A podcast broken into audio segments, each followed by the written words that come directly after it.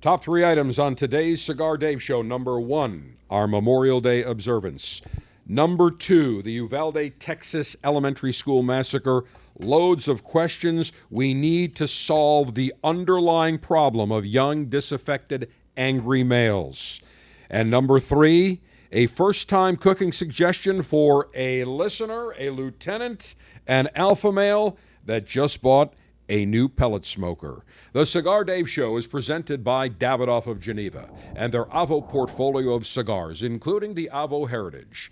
Crafted through centuries of traditions, Avo Heritage was developed for the cigar connoisseur seeking a fuller bodied cigar with strength, complexity, and impeccable smoothness. Savor every note of the spice laden Avo Heritage, available at DavidoffGeneva.com and by Gurkha, the world's finest cigars, including the new Gurkha Revenant. The five country fusion of exceptionally aged tobaccos will immediately jumpstart your senses for a cigar journey that only Gurkha can deliver. Offered in both Corojo and Maduro presentations. Fire up a new Gurkha Revenant today. Visit GurkhaCigars.com.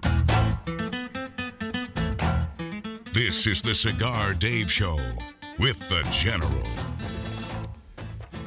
Well, it has been quite a week, no question about it. Another tragedy, another massacre. We will get into that in just a bit, but as always, I extend to you on this Memorial Day weekend a Long Ash snappy salute. Semper Delectatio, always pleasure. Make masculinity great again. Screw the enemies of pleasure. It is your global five star general and alpha male in chief, front and center from Command Center Alpha Humidor 1A in the cigar city of Tampa, Florida, USA. And on this Memorial Day, we know, we as alpha males, as patriotic Americans, we know that Memorial Day is far more than just throwing a steak or dogs or, or burgers on the grill. It's more than going to the beach, the unofficial start of summer, going to play golf, three day holiday weekend. It is far more than that. Unfortunately, we all know. Now, we, when I say we, all of us alpha males, all the lieutenants in the Alpha Army, we all know the significance of Memorial Day. Sadly, there are newer, younger generations that don't appreciate the significance. There are older Americans that don't appreciate the significance. If you ask somebody, well, what is the true observance of Memorial Day? They absolutely have no idea. They'll say, oh, it's the start of summer. Oh, it's the start of barbecue season. Oh, it's when we open our swimming pool. No, it is far more than that. We do not celebrate Memorial Day, we observe Memorial Day.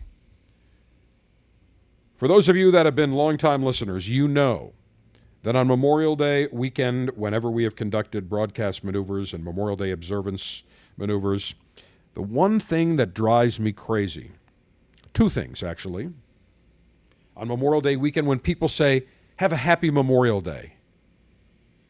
Memorial Day is not about being happy.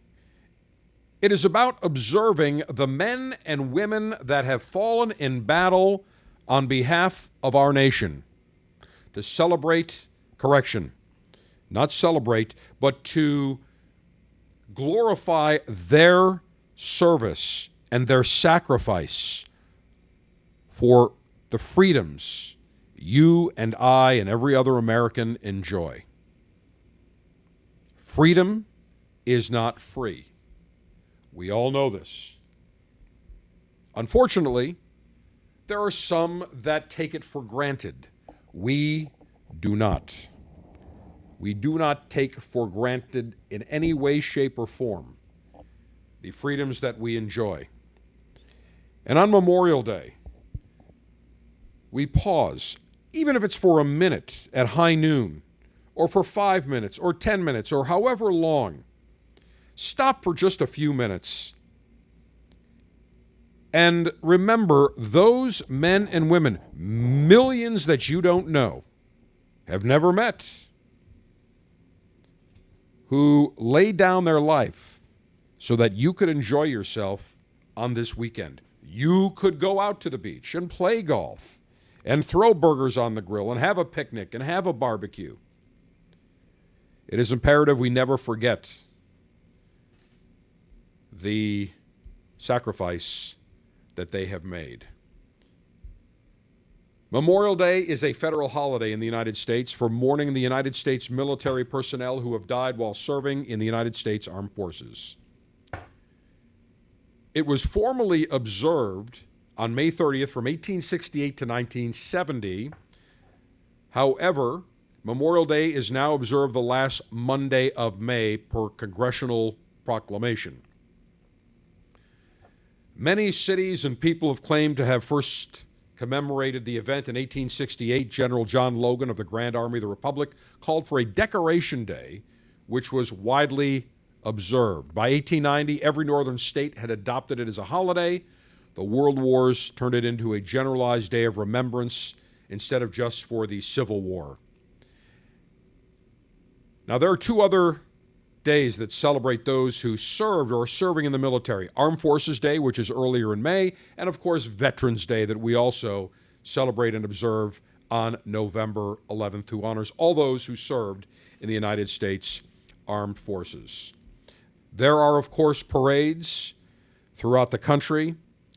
The tradition is that you raise your flag in the morning, half staff, and at high noon, in a snappy, quick move, you bring that flag to full staff, to the top of the mast. And at high noon, I think is a perfect time for people to just stop, just for a few minutes, and just recognize those people who pay the ultimate sacrifice. There are many families that are serving that are that are this weekend on Memorial Day it's a very difficult time for them. They will spend the time visiting their loved ones in the cemetery, whether in, in Arlington or any other federal cemetery across the country or even in a private cemetery. Those that laid down their life. Remember those people, those families. It's not a day about or a weekend just about going to the beach or the unofficial start of summer for them. It is far more personal to them. I remember President Trump a few years ago on Memorial Day, after giving a speech at Arlington National Cemetery, he was driving, he went actually to go see, visit the grave of the, at one time he was the director of the um, of Homeland Security. Then he became uh, his uh, chief of staff.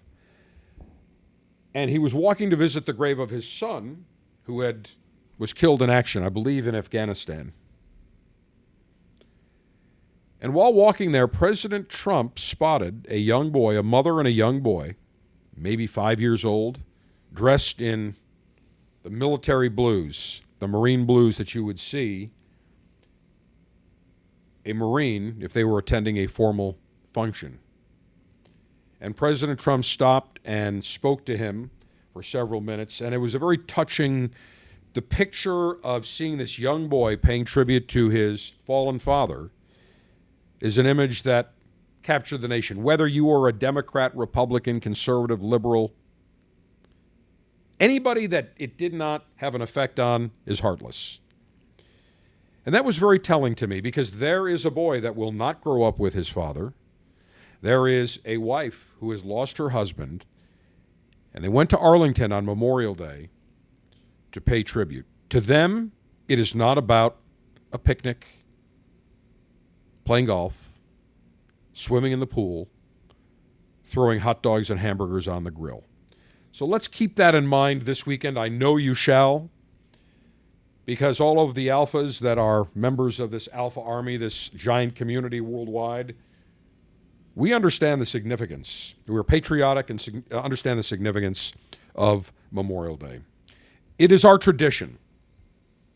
During Memorial Day, we observe the pledge. We play the pledge with the great late John Wayne. The national anthem, either with Whitney Houston or Doug Allen, the former anthem singer for the Buffalo Sabres, and we will this year have Doug Allen, who will give us his rendition of the national anthem. And then we are, before we play our rendition of Taps, President Ronald Reagan, in 1981, during his inauguration, on January 20th, 1981, had a, during his inaugural address, had about a three and a half minute excerpt where he talked about the importance of our freedoms. He talked about that freedom isn't free and recognized all those Americans that laid down their lives for the freedom we enjoy as Americans. And I came across it and wanted to play it this year. It is quite appropriate. And when you listen to it, you will know why Ronald Reagan was called a great communicator. He was, and he was an outstanding president. First president I was able uh, ever able to vote for when I turned 18. And then we'll conclude with taps. So I ask you right now to please rise, remove your cap, which I know you will, as we observe Memorial Day and pay tribute to those men and women that paid the ultimate sacrifice on behalf of our great United States of America. I pledge allegiance to the flag of the United States of America and to the republic for which it stands, one nation, under God, indivisible, with liberty and justice for all.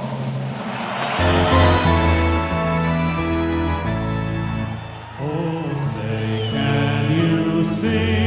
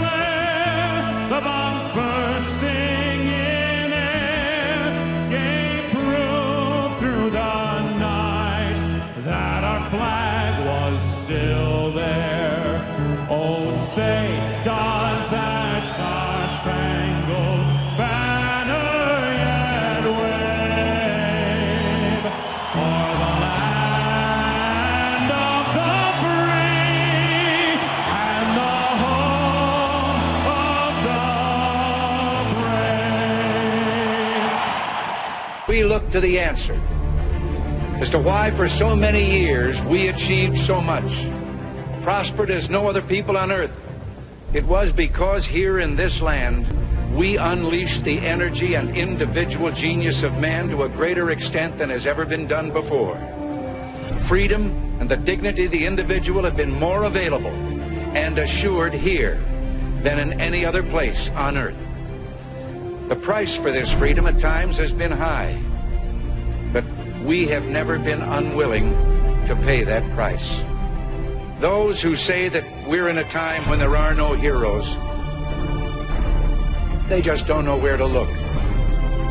The sloping hills of Arlington National Cemetery, with its row upon row of simple white markers bearing crosses or stars of David, they add up to only a tiny fraction of the price that has been paid for our freedom. Each one of those markers is a monument to the kind of hero I spoke of earlier. Their lives ended in places called Belleau Wood, the Argonne, Omaha Beach, Salerno, and halfway around the world on Guadalcanal, Tarawa, Pork Chop Hill, the Chosin Reservoir, and in a hundred rice paddies and jungles of a place called Vietnam. Under one such marker lies a young man, Martin Treptow, who left his job in a small town barber shop in 1917 to go to France with the famed Rainbow Division.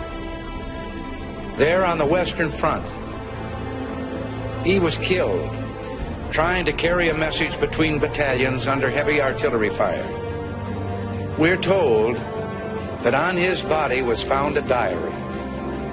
On the flyleaf, under the heading My Pledge, he had written these words America must win this war. Therefore, I will work, I will save, I will sacrifice, I will endure. I will fight cheerfully and do my utmost as if the issue of the whole struggle depended on me alone. We must realize that no arsenal or no weapon in the arsenals of the world is so formidable as the will and moral courage of free men and women. It is a weapon our adversaries in today's world do not have. It is a weapon that we as Americans do have. Let that be understood by those who practice terrorism and prey upon their neighbors. As for the enemies of freedom, those who are potential adversaries, they will be reminded that peace is the highest aspiration of the American people. We will negotiate for it, sacrifice for it. We will not surrender for it now or ever. We are Americans.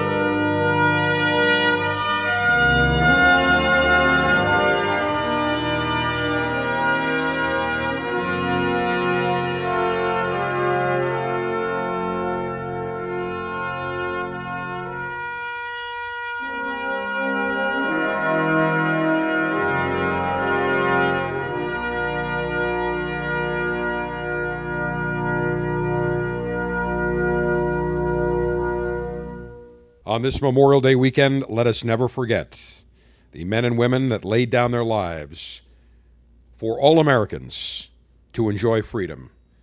President Ronald Reagan summed it up We will never surrender for our freedom. May they all rest in peace. I had the pleasure of knowing the late, great Avo Uvezian, the man behind the Avo lineup of cigars. And Avo had a great saying. He would tell me, savor every note. Well, one cigar that I can tell you, you will savor every puff, savor every note, is the Avo Heritage. It was developed for the cigar connoisseur seeking a fuller bodied cigar. Strength, complexity, impeccable smoothness, nice notes of spice. If you are looking for a cigar that delivers full bodied richness, impeccable smoothness, savor every note of the spice laden Avo heritage. Available at davidoffgeneva.com. With an unlimited and secure supply of pleasure sticks available for the general to enjoy, it's time for National Cigar Lightation Maneuvers. Well, today we will play the Armed Forces medley on this Memorial Day weekend. I think that is only appropriate. The Army, Air Force, Marines, Navy, Coast Guard, and now Space Force, they need to get a song as well. On this Memorial Day weekend, it is only appropriate that we select a cigar and libation that have American roots. I will tell you, this is the first time in just over a month that I am firing up a cigar. As many of you know, I had the Chinese Communist Party Wuhan virus. And so, specifically on purpose, for the last, certainly the last uh, four or five weeks, I stayed away from cigar smoke, anything that would cause irritation to my uh, upper respiratory tract or nasal passages. But now I am 100% congestion is gone. Voice is back to where it should be. Energy levels are back. Thank you, ivermectin. Thank you, Zithromax Z-Pak. Thank you, methylprednisolone. They work. As you know, we have spoken about ivermectin in the past. If you are interested in more info on that, just do a search of our previous podcasts. But on this Memorial Day weekend, let us enjoy cigars that have some sort of American roots. So, the first thing, right off the bat, I'm going to smoke a cigar made, rolled in the United States. I'm going to enjoy a cigar that is rolled actually on 7th Avenue in Ybor City, the historic cigar manufacturing area within the city of Tampa, going back to uh, the late 1800s when Vicente Martinez Ybor brought the cigar industry first from Cuba to Key West and then Key West to Tampa, and thus Tampa still known as the Cigar City. And Yanko Maceda, a Cuban immigrant, began rolling cigars on 7th Avenue in Ybor City. He's now moved to a bigger location. The name of his cigar manufacturer is Tabanero Cigars. And if you ever visit the Cigar City of Tampa and you visit the Columbia restaurant on 7th Avenue, oh, just a few blocks down, you will find Tabanero Cigars right next to the Bad or near the Bad Monkey military bar that we, for many years, recorded our Memorial Day and, and our Veterans Day shows from. Yanko has done a fantastic job finding great cigar tobaccos, rolling great cigars. He's got not a ton of rollers, but just great rollers. The quality is off the charts. And I've selected the Maceda Handmade Tampa Toro. Six inches in length with a 52 ring gauge. This is a medium bodied cigar. I have it in my hand. Beautiful. Love the uh, just the feel of it. It's got a nice Colorado colored Ecuadorian sun grown wrapper. The binder is Ecuadorian sun grown. And the filler leaves are Nicaraguan and Ecuadorian. You don't see Ecuadorian filler leaves very often. But Yanko decided he would put this in his blend, and the result is a wonderful cigar experience. Medium bodied, nice flavor, just a nice looking cigar. Comes in a tube, so it's a great if you're going to go to the golf course or you're going to travel, you're going to go fishing, hunting, whatever the case may be. Just stick it in your backpack, stick it in your briefcase, stick it in your bag, and it will be secured. Suggested retails 18 bucks for this cigar on this Memorial Day weekend. The Tabanero Maceda Toro Tube, my cigar selection this week. Cigar altering and highly sharpened leaf exposing device. Self sharpening double edged stainless steel guillotine ready for action. Ma- maximum BTU flame throwing and heat producing apparatus. I have the Cigar Dave five star. Five jet flames arranged in a pentagon arrangement to commemorate my five star general designation and rank. It's funny, this is the first time in a month that I have picked up a cigar, the cutter, the lightation device. It is like riding a bicycle. I'm not going to forget how to properly puff and rotate and conduct lightation and libation ceremony maneuvers. But I will tell you, during the time that I had the Wuhan virus, I had zero desire to have a cigar. None. Now, there are cigarette smokers, I guarantee you, that said, Oh, I still need my nicotine fix. We don't smoke cigars for nicotine. You know that. I know that. We all know that. The FUDA, that's another story. So, when you are sick, the last thing you want to do is be next to the cigar aroma, the cigar smoke. That's why I didn't go into the Davidoff store and lounge. I finally went in yesterday, saw Tommy D, Tommy Diadio, for the first time in about four or five weeks. And he's like, Where you been? I said, Got the Wuhan virus, but I'm back, and we will be enjoying cigars and libations. And starting next Thursday on our Brother Bold Alpha podcast, we will be picking up our weekly spirits celebration with Tommy D a different spirit every week. And we've already got the schedule laid out for June and for July. June, we're going to be featuring primarily summer wines, cool, refreshing wines. And for July, we will be, for Independence Day month, we'll be enjoying and sampling the quintessential first American spirit. That is rye whiskey, which, by the way, I will also enjoy today. You have not subscribed to our brother podcast, Bold Alpha, just do a search wherever you get your podcasts. Make sure you download it, take some a listen to some of our archive podcasts, give us a five star review. But I have got my lightation device, and now we're going to go full blast for the first time in one month. Cigar pre-lightation checklist complete. No faults detected. Area clear of all enemies of pleasure. Approval to go throttle up in three, two, one. Oh, I'm so ready to enjoy a fine premium cigar such as this Tabanero Maceda Toro Tube. that is rolled in the cigar city of Tampa, Ybor City to be specific. Perfect cut. Let me toast the foot of this beautiful looking toro. Oh, now I'm really getting the first couple of whiffs. When you have not enjoyed the aroma of a cigar for over a month, you really can appreciate that. All right, taking my time. We're letting the wrapper toast first. Nice as I'm turning, rotating the cigar. All right, now I'm going to toast the filler leaves. And again, I am not placing the flame right into the foot of the cigar. It's about two inches below. I'm allowing heat to cause combustion. All right, let me puff and rotate. Oh, mm. whoa, as Johnny Carson would say. Mm. Oh, this is orgasmic. Every puff I'm taking, my palate is saying, Welcome, cigar smoke. Welcome, cigar flavor. Welcome, cigar aroma. My palate is in a state of maximum pleasure right now. Outstanding. Mm. Mm. Mm-hmm.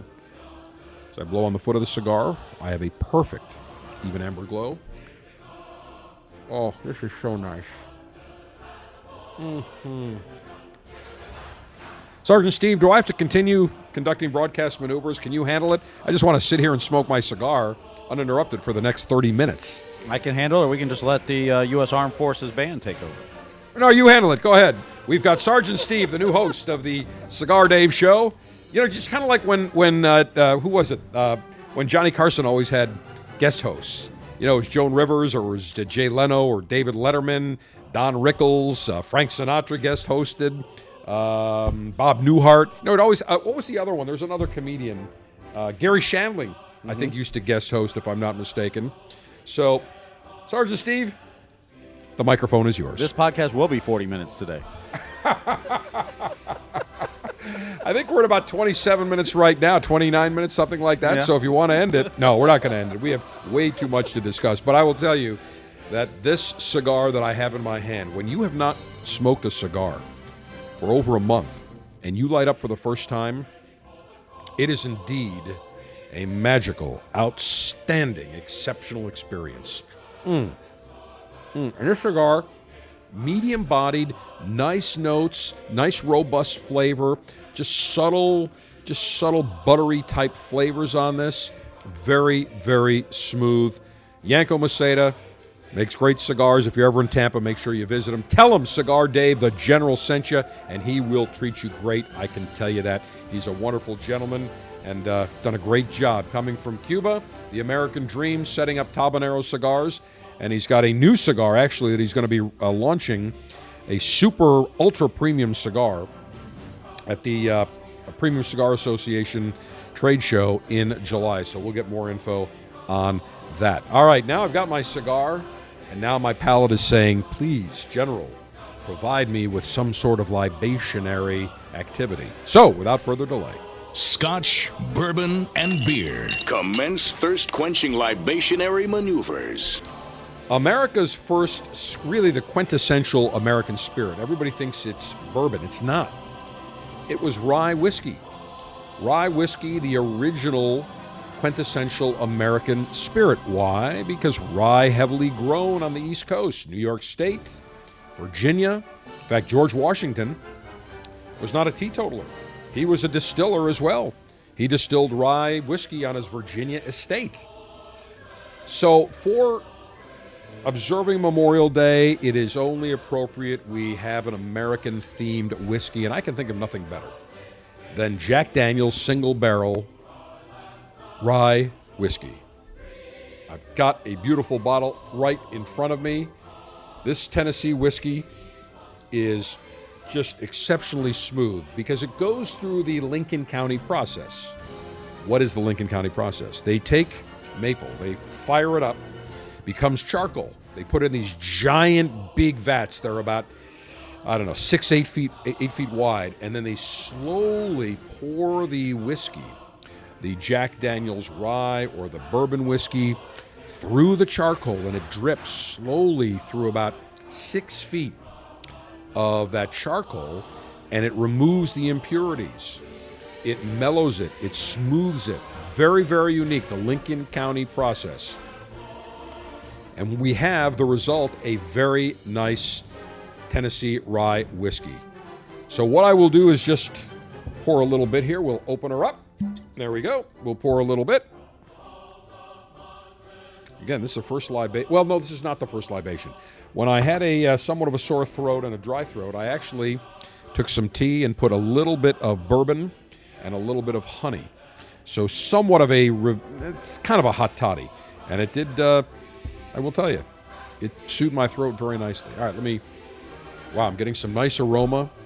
Definite apples, plums, nice fruit, a little bit of charred oak. All right, let's say cheers. Take a sip. Mmm. Mmm. Getting some caramel, butterscotch, a little spice. One thing about rye whiskey rye is spicy. So you're going to notice some significant spice. And remember, single barrel, we're talking 94 proof, 80, uh, 47% alcohol by volume, limited to only 8,000 cases per year. That's it. Let me tell you about the mash bill because it is somewhat different than regular Jack Daniels. First up, it contains 70% rye, 18% corn, 12% malted barley. This mash bill is the first new mash bill that was used at the Jack Daniels distillery in Lynchburg, Tennessee, which I have visited in over a century.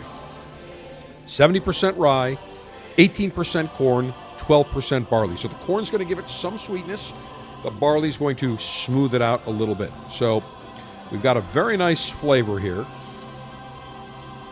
Nice spice. And the suggested retail price is not really crazy when you look at it.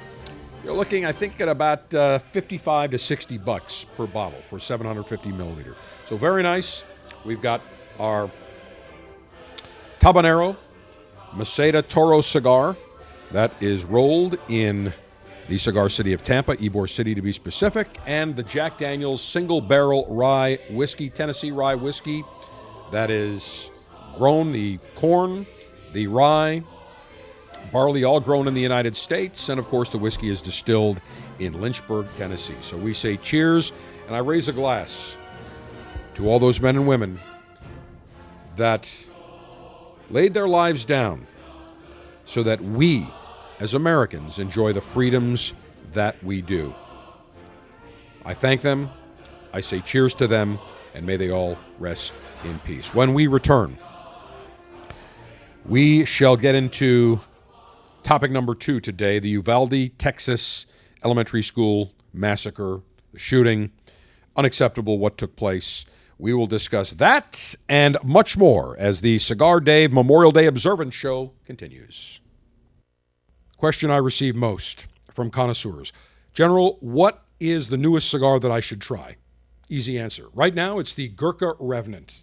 Very unique addition to the Gurkha portfolio. It comes in two different wrappers a Corojo or a San Andres Maduro wrapper. But what is unique about the Gurkha Revenant? It uses essentially the same Cameroon binder and some broadleaf in the filler. So you're going to get some unique sweetness, you're going to get some unique spice. The San Andres Maduro wrapper adds more sweetness with a little bit more of a unique complexion, whereas the Corojo, more of a medium bodied, balanced smoke. Try one of each. You can't go wrong. The brand new Gurkha Revenant, available in Corojo and San Andres Maduro wrapper. Visit GurkhaCigars.com. What took place on Tuesday is horrific almost unbelievable coming off what took place in Buffalo just a few weeks before. We've got a huge problem in this country. It's not guns. Now, of course, you're going to hear the politicians, the Democrats, the liberals, the Hollywood elite, you're going to hear them talk about gun control. You're going to hear them say that we don't need assault rifles. We don't need this. We don't need that. We need to eliminate all weapons. The NRA is evil. We have a bigger problem than that, my fellow alphas.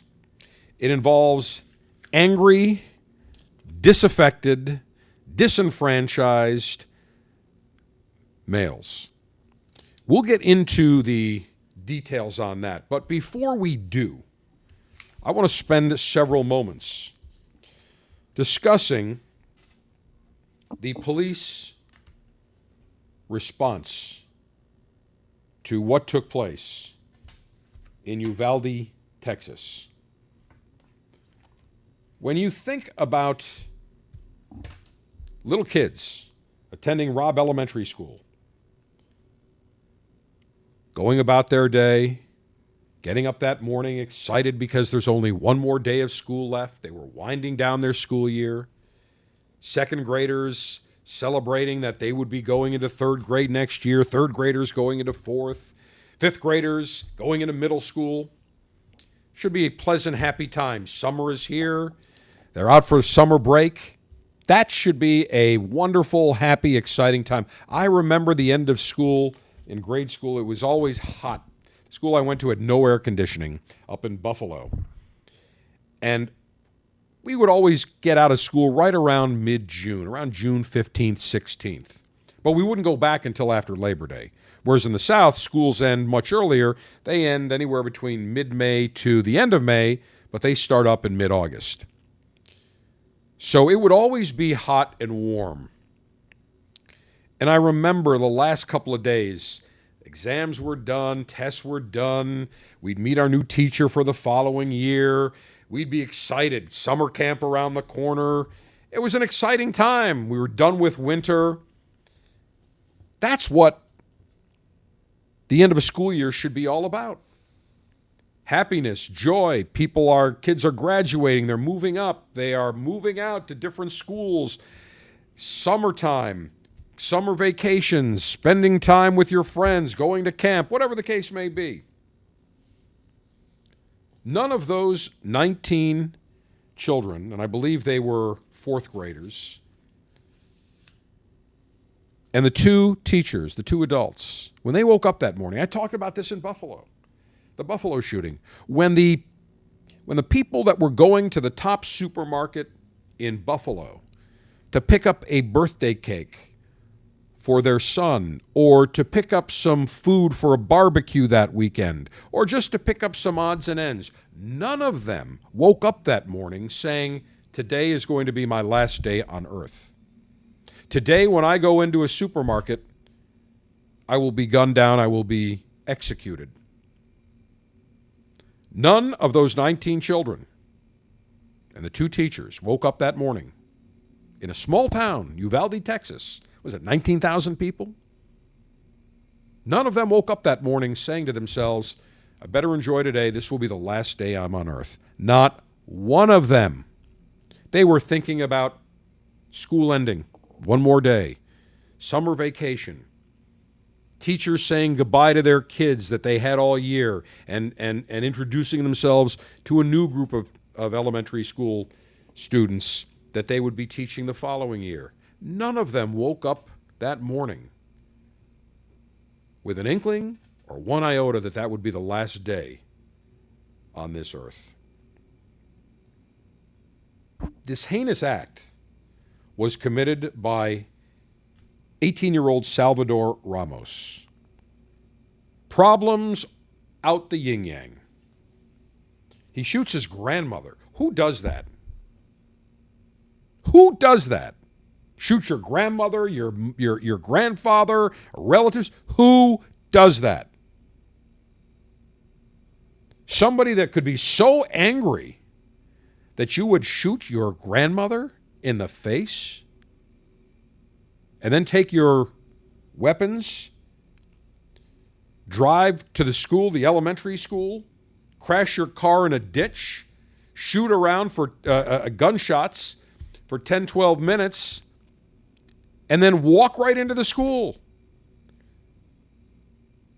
Doors weren't locked. School resource officer still nowhere to be found. We can't get answers on that. There are loads and loads of questions. So let's break it down into two different aspects today. Let's give you some analysis. Let's look at what took place on a modified timeline. I'm not going to spend an hour talking about this because even now, we're recording this show, by the way, on Friday, May 27th. Right now it is 1.38 in the afternoon. There was a press conference about an hour ago, maybe a little bit longer, where the timeline now is starting to come out. Now, as I record this show, over three days have passed since the shooting occurred, and we don't have a solid timeline yet. We don't have the 911 recordings. We have more questions than we do answers. So let's look, number one, at the shooting, the police response, and then let's take a look at the underlying conditions that are pervasive with some of these young, angry adults, these young men. Not adults, they're young men. 17, 18, 19, 20, 21. We're seeing a commonality. We hear the Democrats, the leftists saying, well, we need to get rid of guns. We have a huge it's a gun problem. There were plenty of weapons in this country in the 1950s, 1960s, 1970s, early and even 1980s. We didn't see these school shootings back then. So we will tackle that. We will look at the underlying issue. So let's take a look at what happened, what we know so far. And again, this is as of Friday now at 1:39 p.m. in the afternoon, Friday, May 27, 2022. The gunman shoots his this kid shoots his grandmother, gets in his car, drives towards the school and crashes in a like a gully. He starts shooting. There are two people at a funeral home across the street from where the car ends up in this embankment, this gully. They call 911 at 11:30. So he crashes his car at 11:28, starts shooting. First call to 911 comes in at 11:30 a.m. on Tuesday, Central Time. And then it takes the police, what did I hear? Like 14 minutes, 12 minutes to respond. This is a city. This is a town. This isn't a city. It's a village of 19,000 people. We're not talking LA or New York here. We're not talking about massive, massive traffic jams on the highways. We're talking about a town where probably from one end to the other is five minutes, seven minutes. It takes the police 10, 12 minutes to respond. We still don't know about the school resource officer. We were told the school, school resource officer engaged with this scumbag, Salvador Ramos, but didn't fire any shots. Now that seemed very unusual to me. When I first heard that, I said, "Let me let me let me just get this straight. You see a kid coming in with a long gun, whether it's whatever it is, a rifle, an AK-47, whatever it is, with a backpack loaded with ammo. You engage with him, but you don't shoot him and kill him. I don't care if he's wearing body armor. Shoot for the face. You tell him stop, put it down. If he doesn't, you shoot him. He's a threat. So we kept hearing that. The school resource officer engaged, but the the uh, he didn't shoot. That's a little bit odd, don't you think?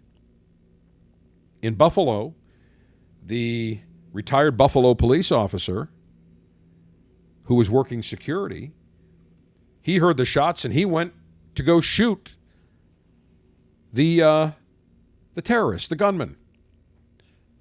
Kid was wearing body armor at the time, and he shot, but the kid returned fire and killed the security officer. And one thing that is apparent now is we have to change tactics, and the police have to change tactics. Or if you carry a weapon for protection, you have to change your tactics. A kid or somebody's wearing body armor, you got to shoot for the face. Police are always taught shoot for the body.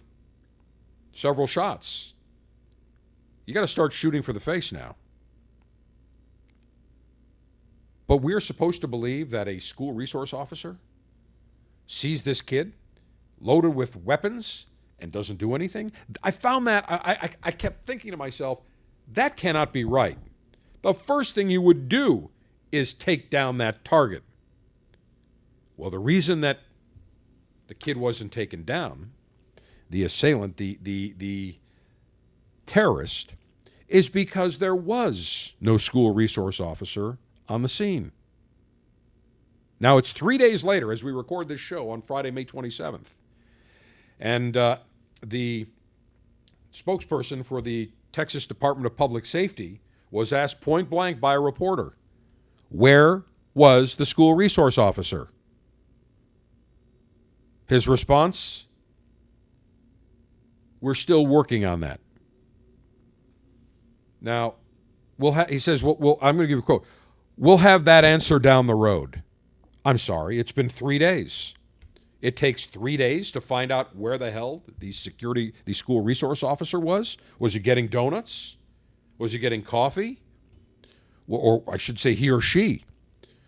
Were, was the school resource officer picking up a hamburger, getting lunch? What, what exactly was the school resource officer doing? Why was the uh, school resource officer, the SRO, not on the campus? That's number one. Number two, why were the doors not locked? Number three, the terrorist walked around the outside of the school for 12 minutes before he got into the school. 12 minutes. The police didn't engage him.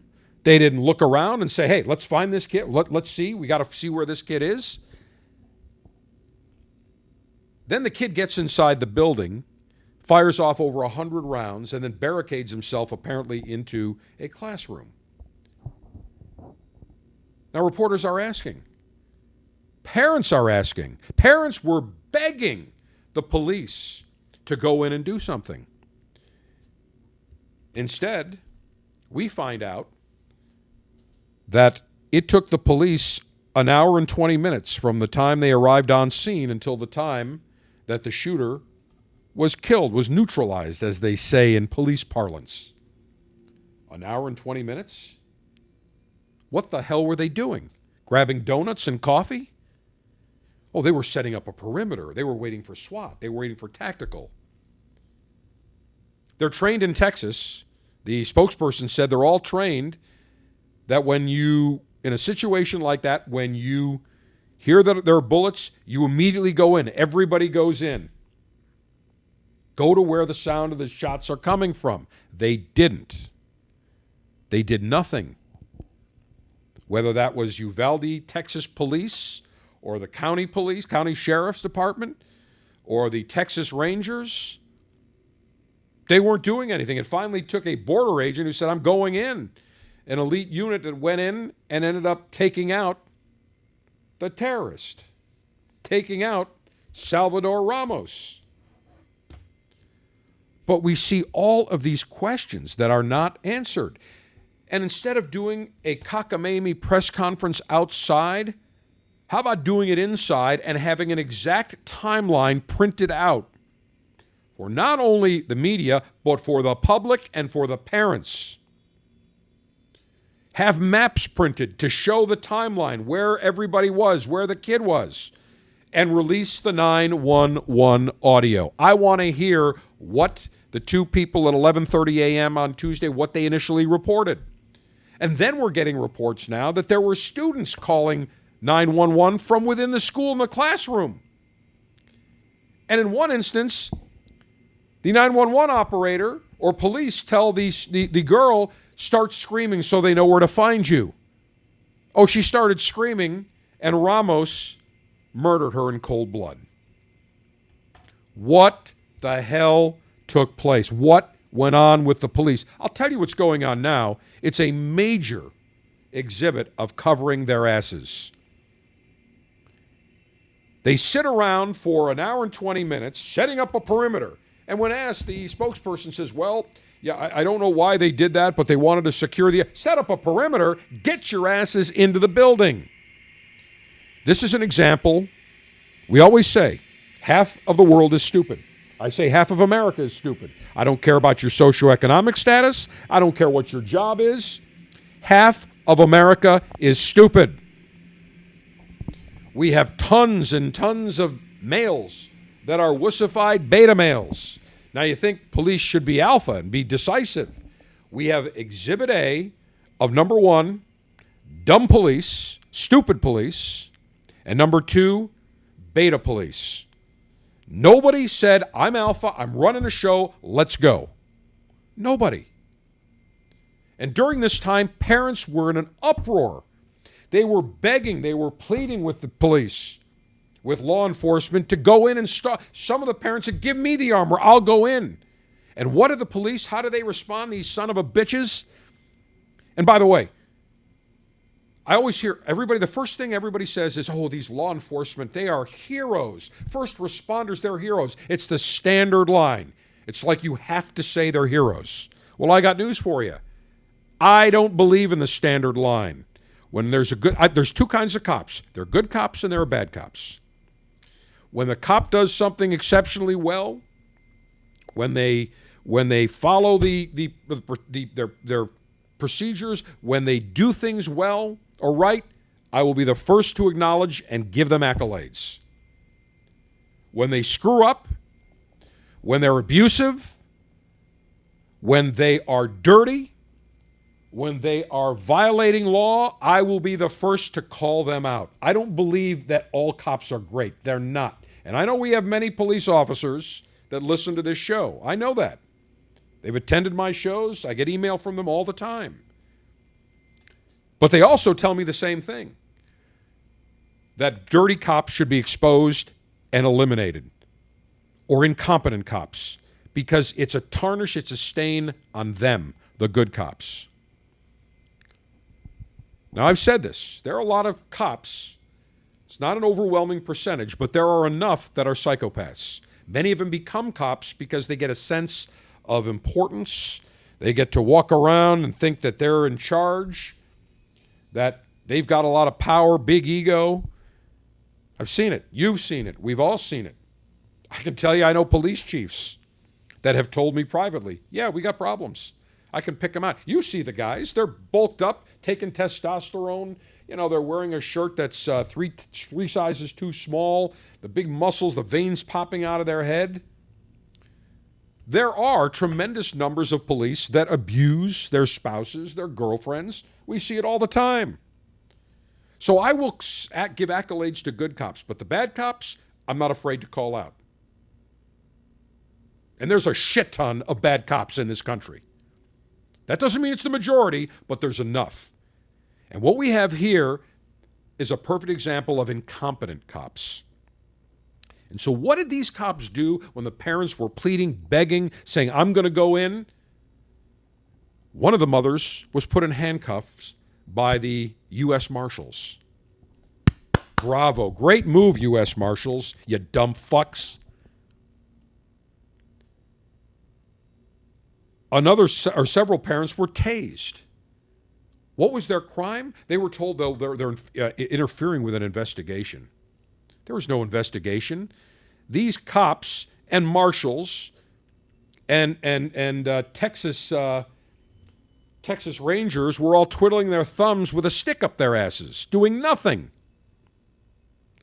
And finally, a local cop who knew this mother said to the marshal, let her out of the handcuffs. What did she do? As soon as she was out of the handcuffs, she ran over the police line, ran into the school, and got her kids. Bravo for her. She has more balls and more bravery than the cops that were standing outside, probably waiting for a donut delivery. Now, if you would have told these cops there are free donuts and coffee inside the school, boom, they'd be in there in a millisecond. They stood outside and did nothing for one hour and 20 minutes. But they arrest parents, they tase parents. Every one of those cops should be fired. Now, I'll tell you, the Texas uh, Rangers, they all look very cool in their big Texas cowboy hats.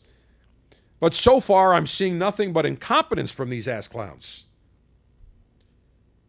I mean, I'm looking at a replay of the video right now. You got these Rangers wearing their suits with the big white cowboy hats. The Texas Department of Public Security have been trotting out these idiots, these incompetent boobs, every day with no answers. Oh, we'll have to get back to you on that. Oh, I'm not sure about that. The mayor, the governor should be right out front. Where are they?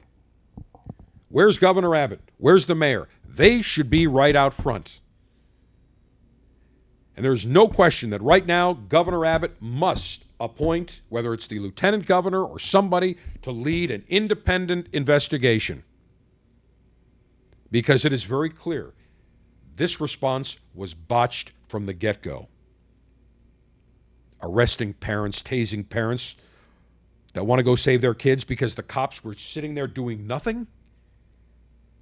Every single law enforcement expert in these type of situations on every cable network, every radio show I've listened to have said, first thing you're taught, we learned after Columbine, you can't sit around. You hear shots, you got to go in. What happened to the Marjory Stoneman Douglas incident on February 14, 2018? The school resource officer, in his act of bravery, fled the building. Instead of saying, I hear shots, I'm going to, I got to go shoot this guy, he didn't. He ended up getting fired. He should be hung, frankly. So when we look at what took place, we have more questions than answers. It's now three days as we record this show. Again, when, when, when somebody's asked, when this, when this spokesman is asked point blank, where was the school resource officer? We were told he engaged, he or she engaged. Now we find that's, that's a lie, that's not true. Where was the school resource officer? Simple question. Three days later, you should have the answer. And the spokesperson says, oh, We'll have an answer on that down the road. We're three days down the road. You should have had an answer the first day after it took place. Who's running this damn investigation? It is very clear that the feds, local, state cops, they're all in cover your ass mode. We need to get to the truth for parents, for the victims, for American citizens.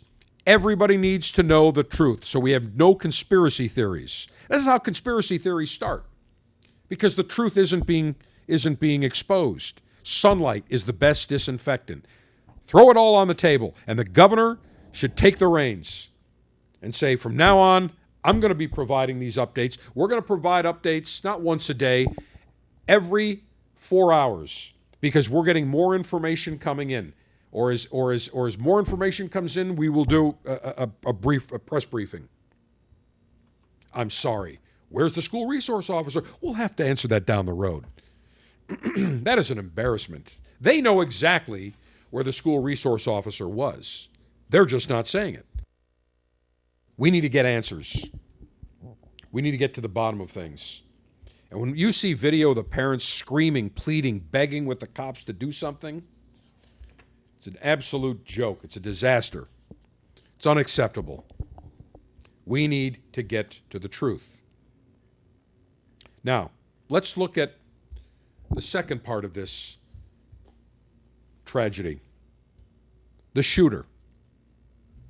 We have seen over and over again from Columbine to the Marjory Stoneman Douglas High School attack on February 14, 2018, when 19 year old Nikolas Cruz went in and disaffected uh, a kid and went in and shot up the place. We are seeing the same MO of these shooters, of these terrorists. They're young, 18 to 21. They're disaffected. They're male. They're angry. Now, I spoke about this four years ago after the Marjory Stoneman Douglas uh, attack. Why are we seeing a rise in these attacks with these type of boys? We're not just going to look and say, well, it's a gun problem. It's not. There are many red flags that took place in the lives of this kid, this this uh, Salvador Ramos, the Nikolas Cruz, the kid in Buffalo. It's not an isolated. Gee, I'm just going to wake up today and this is what I'm going to do. But nobody in this country Politicians, especially, want to deal with the truth, want to deal with reality. If you want to solve the problem, get rid of the political nonsense, get people in a room, and say, we are not going to politicize this. We need to find the truth. We need to find why these attacks are taking place with the same MO, the same type of person. But instead, you got Beto O'Rourke. By the way, his real name is Robert Francis O'Rourke. So Robbie O'Rourke, Beto, he's as Spanish as I am the Pope. Interrupts a press conference that was totally wrong time, wrong place to make a political scene. All about politics. And by the way, he just destroyed his. He wasn't going to win anyway. Now he's going to get his ass kicked even more. Even Democrats I've spoken to said that's unacceptable. Wrong venue, wrong time, wrong place, totally inappropriate. Made an ass of himself, is what he did. But we hear now, oh, let's get rid of the guns, let's do this. Don't make it, don't politicize it. Let's sit down in a room. Bring in not just politicians, bring in psychologists, bring in psychiatrists, bring in parents, bring in teachers, bring me in, because I can tell you why are we seeing this explosion that we didn't see in the 1950s, 60s, 70s, and 80s? There were plenty of guns back then. Second Amendment was still enforced back then. Why is this taking place? Well, let me give you seven reasons off the bat. By the way, there was a uh, wonderful uh, op ed piece by Maureen Callahan in the New York Post. I believe it was uh, yesterday or the day before, with the headline Our Greatest Public Health Crisis The Angry Young American Male. And she says 20 years after Columbine, young male mass shooters are still targeting school children, only in America. And it's a malignancy in our culture and like every untreated cancer, it continues to uh, metastasize. She said, This one feels different, of course. Fourth graders, all in the same classroom, 19 children under the age of 11 killed, a 10 year old girl shot to death while calling 911, her best friend covered in her blood.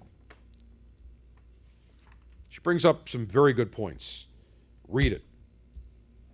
Sergeant Steve, let's put a link to that uh, at cigardave.com and our social media worth a read. But I'm going to go deeper than that. I'm going to give you the exact reasons what why these are taking place. So what has changed since the 50s, 60s, 70s and 80s?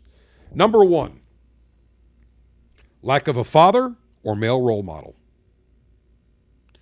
As a boy, if you do not have a father, an uncle, a grandfather, a male role model that teaches you how to become, go from being a boy to a young adult to a man. The boy is going to not experience, not be corrected when he does things that are not correct.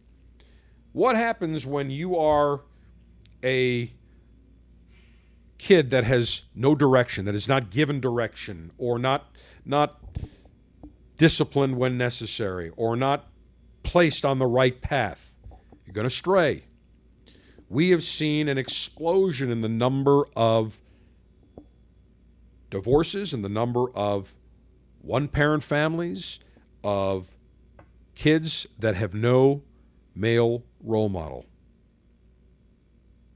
You don't just become an alpha growing up. You you you learn to become an alpha from your father, from your relatives, from, from other fr- family friends, from mentors. You need, as a boy, you need somebody to say, This is how you treat women. This is how to be polite. This is what you do. You open doors. This is how you deal with things. If you don't have a male role model, the child, the boy is going to get is going to be screwed. I've got a friend of mine who got divorced when her son was very young.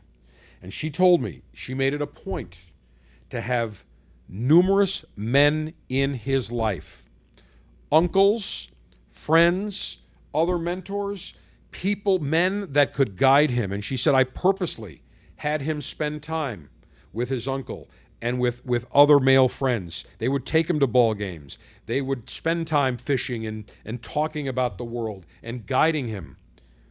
Well, what happened when this kid turned uh, 18, graduates from high school? He ends up getting a great scholarship to college, graduates from college, goes to post secondary, gets a postgraduate degree, and now is out in the world successful. That doesn't happen unless he has the male role models around him. So his mother knew and realized that it was vital for her, even though she was a one parent family and, and, and the, the father was not in the equation, she had to surround him with enough alpha male role models, and she did. We're not talking rocket science here. So we need to get boys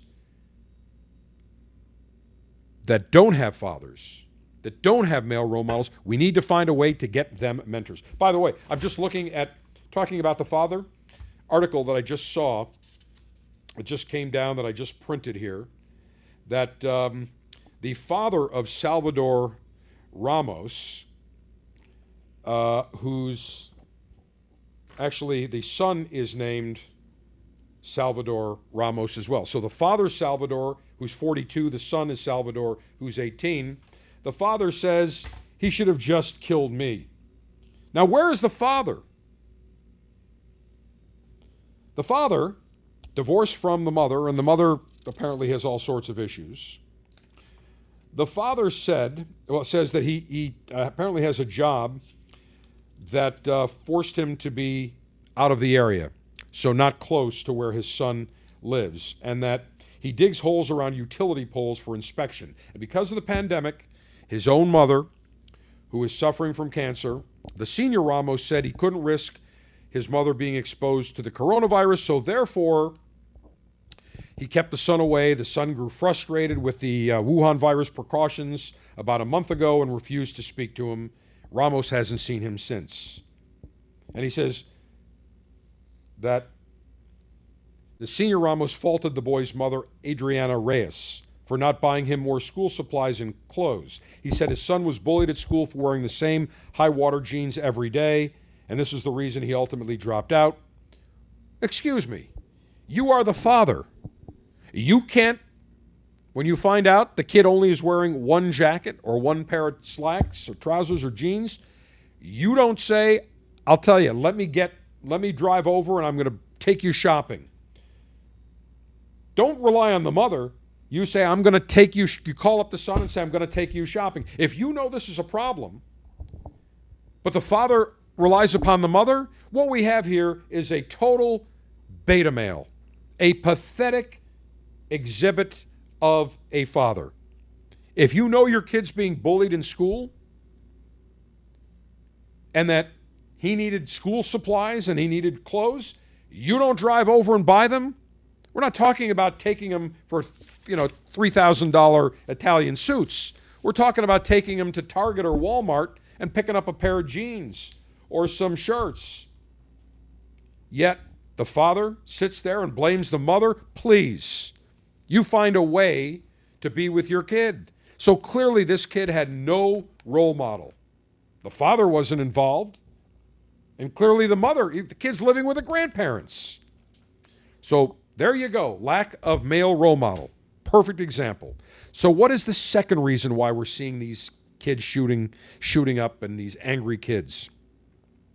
Because from the time they are young, three, four, five, six years old, 10 years old, 12 years old, and they play t-ball or they play soccer or they play they play uh, whatever game they play basketball they don't keep score because we can't keep score because we don't want to have winners and losers we want everybody to feel like they're a winner and these kids are told from the time they're little you're a winner don't worry about keeping score and what happens when nobody keeps score kids do not learn how to win with grace and lose with dignity I can tell you, when I was a little kid, I hated to lose. I still hate to lose. And when I was a kid, of course I would pout. Four or five years old, didn't like something, didn't lose. You know, I'd pout like every kid. You start, you know, causing a scene. causing a commotion, jumping up and down, pouting. But that's when your parents tell you, look, when you lose, that should be the motivation to work harder and try harder. You don't lose and jump up and down. You lose with dignity and you say, Congratulations, and then you work harder and try to win. That is taught. What are we teaching boys? When they're five years old, six years old, seven, eight, when they're playing t ball or baseball or soccer, and nobody keeps score, and thus nobody learns how to win and nobody learns how to lose. You learn more by losing at that age than you do by winning. But everybody's a winner.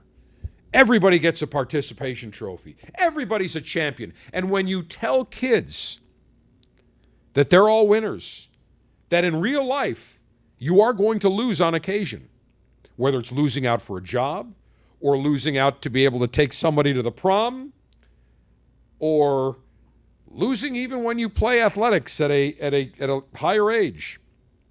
You are not always going to win. And when they get to 17 and 18 and 19 and they're never taught how to lose with dignity or grace what do you think's going to happen when they're not properly at a young age guided that when you lose, you shake the opponent's hand and you work harder. You learn from your losses. Let me put another one in here. Number three parents have created a soft and weak generation. Whether you want to call them Gen Z, millennials, whatever the case is, since 2000, late 1990s, we now have a weak generation. When I was growing up, we got bullied, we got teased, and we learned how to deal with it. We learned how to take it, we learned how to deal with it. Kids today don't know how to deal with it because what happens? Oh, you're bullying? Sorry, we're going to put you in a corner. You can't tease a kid. Look, teasing is part of growing up. Teasing in a good fashion nature is actually a good thing. Teasing builds character, gives you some backbone, gives you a set of balls. But nope. We've got a soft and weak generation. Oh, we can't bully, we can't tease. No, we can't allow that. We got we've got to coddle them. Well, when you coddle kids, boys, this is what's going to happen. We have coddled an entire not one generation, two generations of boys. Number four, let boys be boys. What do boys do? They wrestle, they roughhouse, they get into it. When you're five, six, seven, you're on the playground. But what do we see today? Teachers, oh, we can't have that.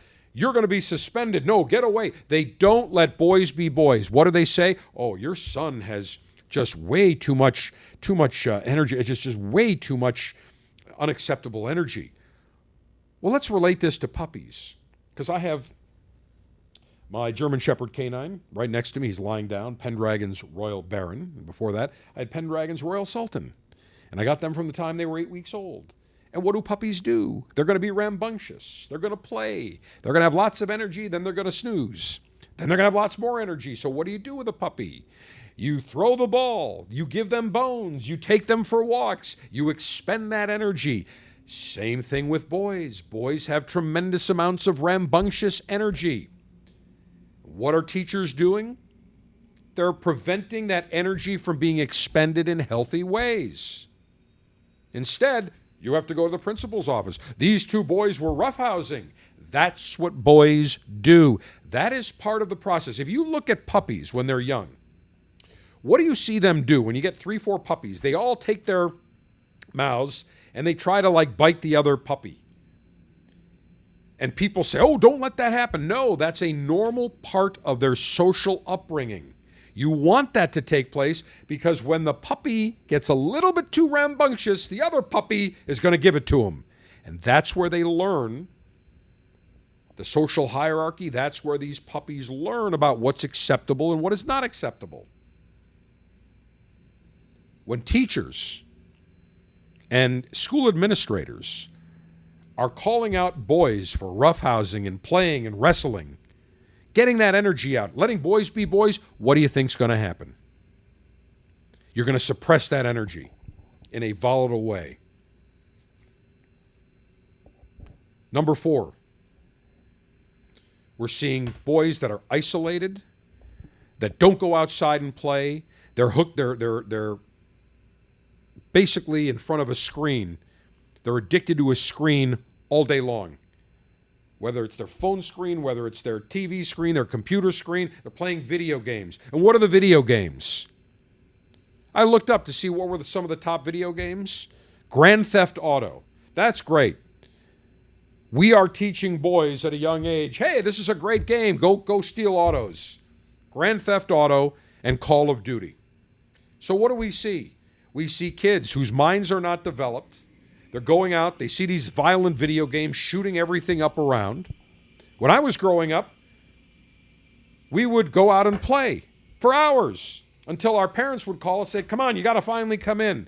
We would play street hockey or ice hockey or basketball or ride our bikes or run around or kickball. We would be out playing, socializing, interacting with other boys. Today, they're not interacting, they're inside all day. And then you get these violent video games. And when we would watch TV as a kid, I mean, we would watch Superman, Batman, Spider Man. We would watch shows that embraced heroes, the superheroes, and looked down upon the villains. Today, no such luck.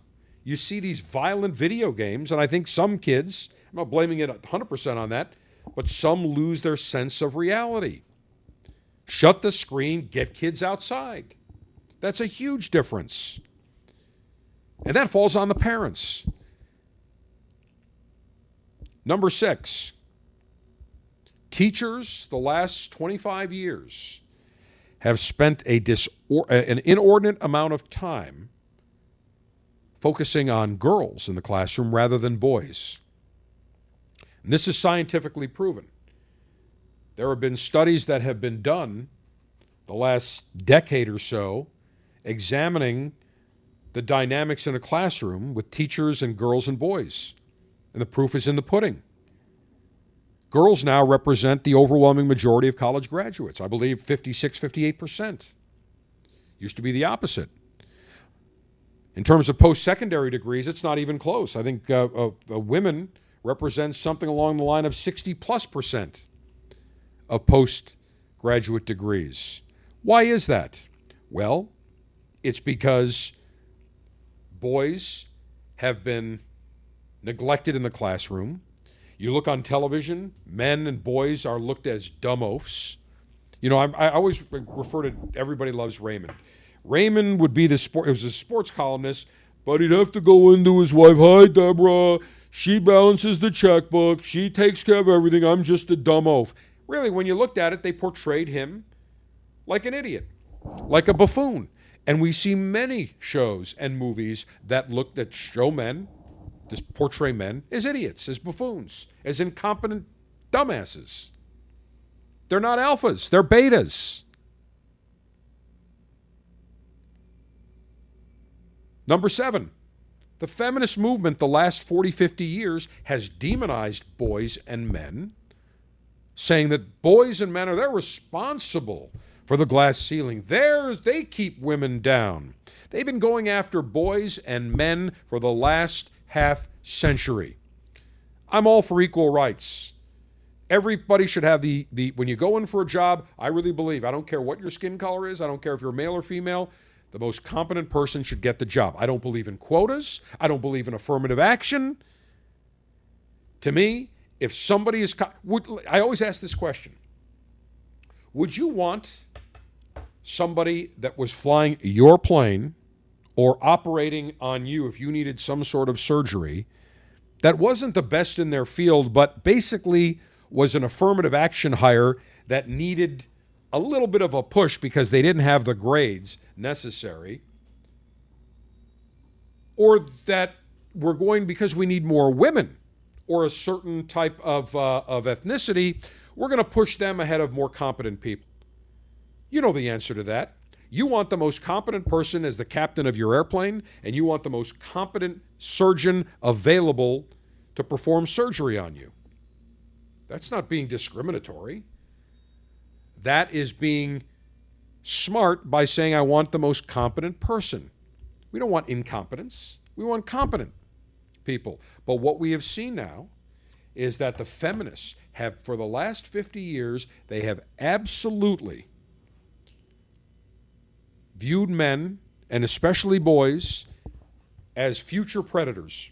They're the future uh, rapists. They're the future bosses that are going to keep women down. They have gone after boys and men for the last 50 years. They have wanted to feminize and betify boys. When you see boys wearing girls dressing up like a girl, wearing skirts or putting on makeup, and the feminist movement applauding and saying, That's wonderful. We don't, it's, shouldn't be about sex. I'm sorry. We have fucked up an entire generation, two generation of boys. I never wore dresses or dressed up as a girl, and I guarantee you didn't either. And we wonder why these kids, these boys today, are all screwed up. And I'll give you another, an eighth reason values in the classroom. The Pledge of Allegiance. When I was a kid, we all rose and recited the Pledge of Allegiance, and then we sang either the national anthem or we sang America the Beautiful or God Bless America, My Country Tis of Thee. I talked to several teachers that say we can't do that anymore. We don't do it anymore. There's another issue, and I'm not the most religious person, more of a spiritual person. And I'm not advocating that we have to have absolute religion in the classroom, but we have lacked, in many cases, the morality that is necessary for young kids and boys to grow up to know what is right and wrong. Are the Ten Commandments so controversial that they can't be displayed? Don't kill, don't steal, don't lie, don't disrespect your parents. How is that so controversial? But yet, the Democrats, the liberals, the socialists, the Marxists have tried to remove that.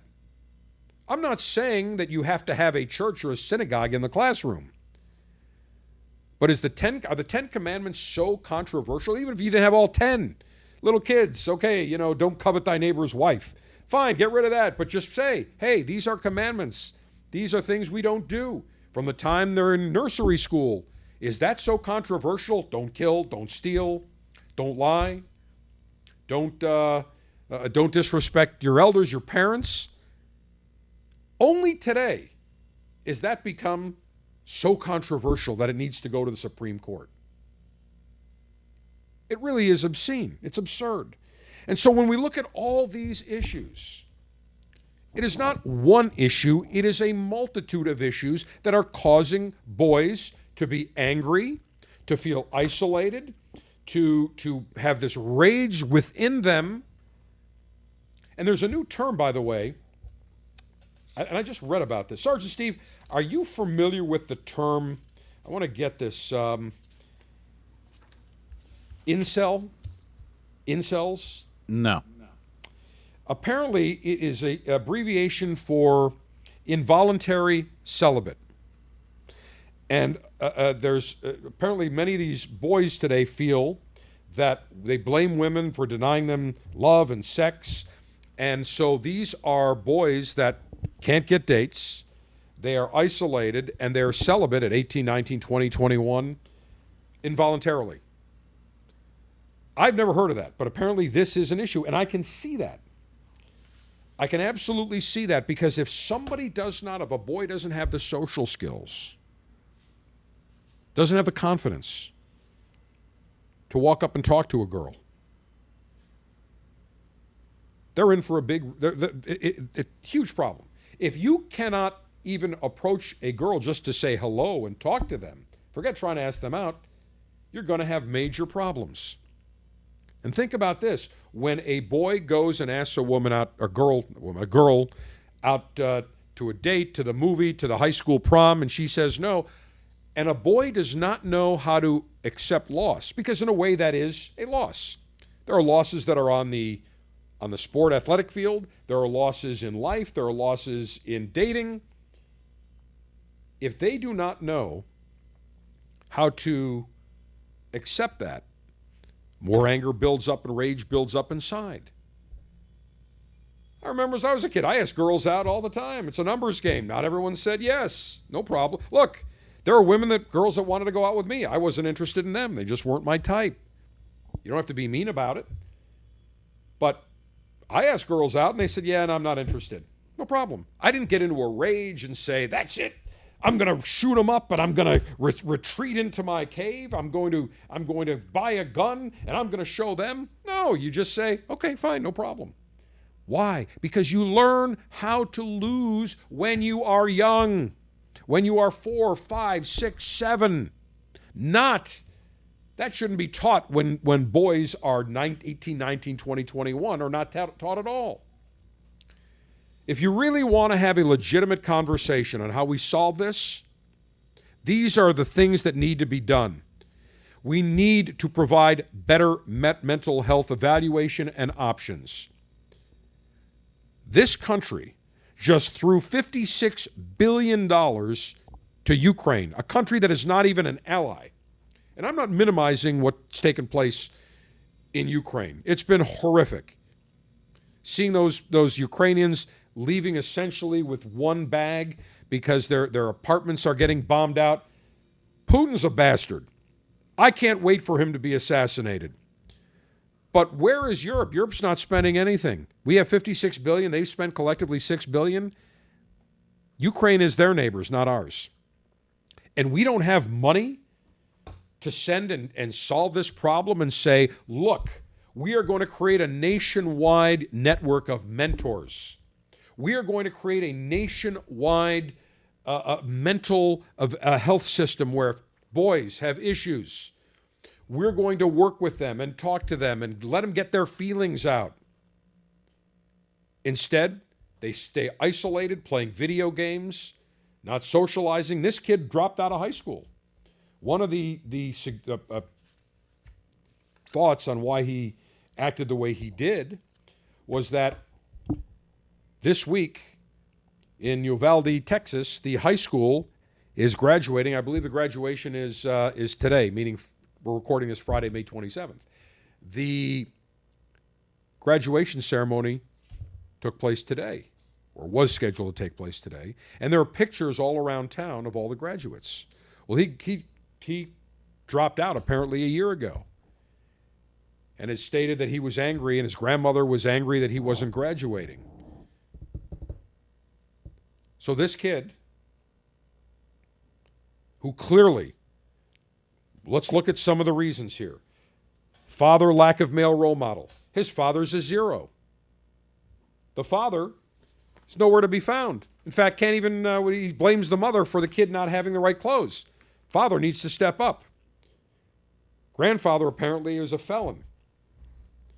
Why was he living with his grandparents? Because the mother apparently's got issues and the father doesn't live anywhere nearby. So what happens? You don't have a male role model growing up. Number two, kid didn't learn how to lose, got very angry. Number three, part of the soft and weak generation. Don't know how to get teased, gets bullied, doesn't know how to react. Number four, isolation, video games. Didn't go outside and play, stayed uh, on these video games, interacting with people on the internet. Clearly, the teachers didn't focus on this kid. They let him drop out instead of saying, "Hey, let's let's try to work to keep this kid in school. Let's try to do something." Now, maybe they did. I don't know and the values in the classroom. I will guarantee you there are what did I go through? Eight of these different different uh, reasons why this is happening, and there's probably two, three more that I didn't get to. But I'll guarantee you can pick three or four of those, and it applies to this Salvador Ramos nutbag. Go outside and play. Interact with others. Learn how to lose. We need role models. Everyone is not a winner. But we've got this soft, weak generation. If you want to really deal with the problem. This is what needs to be done. I could stand in a room with Democrats and Republicans and go through this with health professionals, and I will guarantee you they all nod and say, Yep, yep, yep, this needs to be done, and not one of them will do a damn thing. It is truly outrageous. And it is tragic that we have seen so much loss of life on these angry, disaffected boys that don't know how to channel their anger into constructive energy. Instead, they channel it into terrorism, into murder. That is unacceptable in this country. Democrats, Republicans, liberal, conservative need to get together. Stop the grandstanding. Let's solve the problem. Will it get solved? We all know the answer to that. I gave you a way. There's a roadmap here. And parents are involved too. Parents have to be involved with their kids. The kid, the, the shooter in Buffalo, his parents, when the kid was 16, gave him, I think it was a Bushmaster 500 or some, some sort of uh, a long gun. At 17, he threatens to shoot up the graduation ceremony at his high school. He's put into a mental health uh, facility for a day and a half for an evaluation, and the police don't follow up. Where were his parents? His parents knew this, knew the kid had a gun. They should have immediately confiscated the gun, locked it up, and said, You're not going anywhere near that gun or any of our guns. Where were the parents? They are to blame. And I have no problem saying if we want to charge parents when they are knowingly negligent, when you know your kid is wearing a full hazmat suit to school for a week, you don't think that's an issue?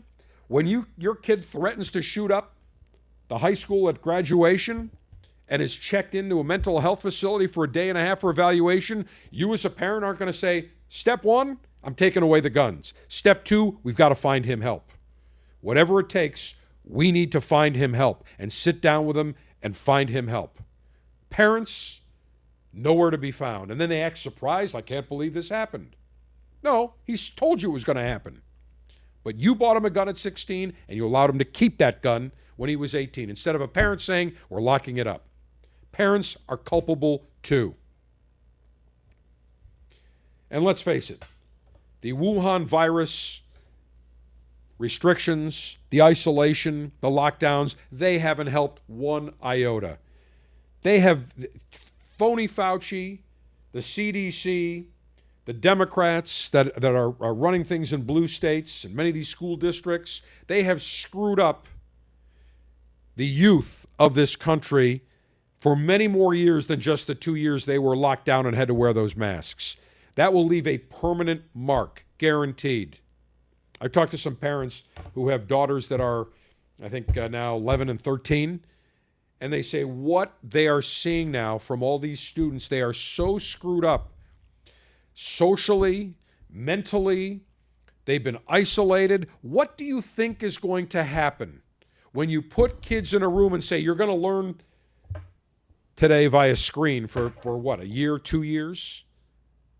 Of course, it's going to have an impact. We need to wake up. It is not the guns. Guns have been around for a long time. And I don't have a problem, by the way, with universal background checks on every gun sale. You buy it privately, you buy it at a gun show, just like if you go into a gun store, background check.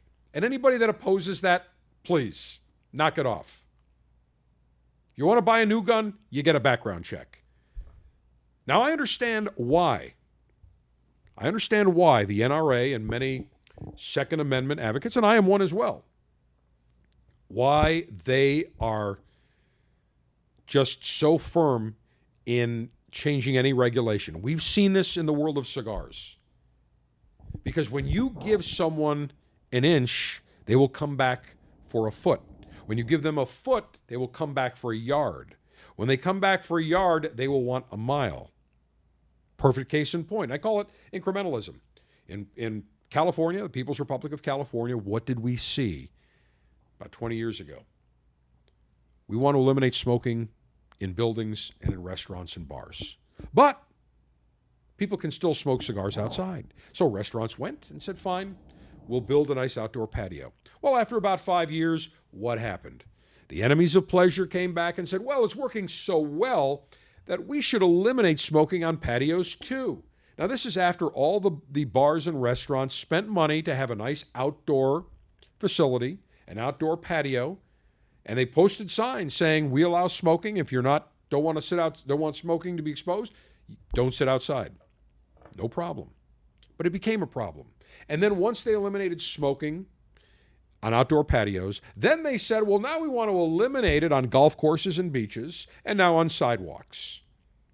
Do you understand why the NRA and gun advocacy groups and individuals are so hell bent against any regulation? It is because of incrementalism. Do you think for one millisecond, if we said no more assault type r- rifles, no more AK 47s, Bushmaster 500s, no, none of that, we're going to eliminate it. Can't buy it anymore. Do you think the gun law, the, the, uh, the enemies of the Second Amendment are going to stop there? Then they're going to come back and say, well, it's worked so well, now we need to get rid of handguns. And we need to get rid of this, and we need to get rid of that. It never ends. I understand fully why Second Amendment advocates are so concerned about any encroachment on their liberties because we, as cigar connoisseurs, have seen it firsthand. Incrementalism. It never starts with one thing. It's always one small item, and then it goes on and on and on. We're seeing this with this climate change bullshit. We're seeing it in every aspect of our lives what we eat, what we consume. No, no, we just want to tax soft drinks. That's it, just a penny per, per, per ounce. Well, now, you know, we don't want you to eat meat. And now we don't want you to eat this. And we don't want you to eat that. They never stop. We want to eliminate the problem. Let's not focus on the gun. Let's focus on the person, on the individual, and why these attacks are taking place. I'm more than happy to volunteer at any and and speak because what I have just provided today is what should be discussed in every state, in every city, by every government across this country. But they won't.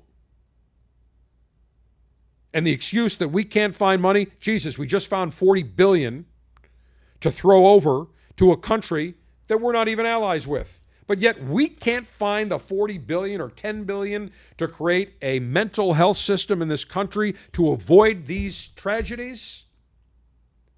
It's time for Congress to start looking out for Americans first. All the billions and trillions that were spent on Afghanistan and Iraq and now Ukraine, they need to be spent right here in our own home, the United States. We can solve the problem if people are honest and can put their politics aside. I'd be able to solve the problem, but with these other clowns in Washington, good luck. All right, the final and concluding segment of this Memorial Day observance edition of the Cigar Dave Show comes your way next. I had the pleasure of knowing the late, great Avo Uvezian, the man behind the Avo lineup of cigars. And Avo had a great saying.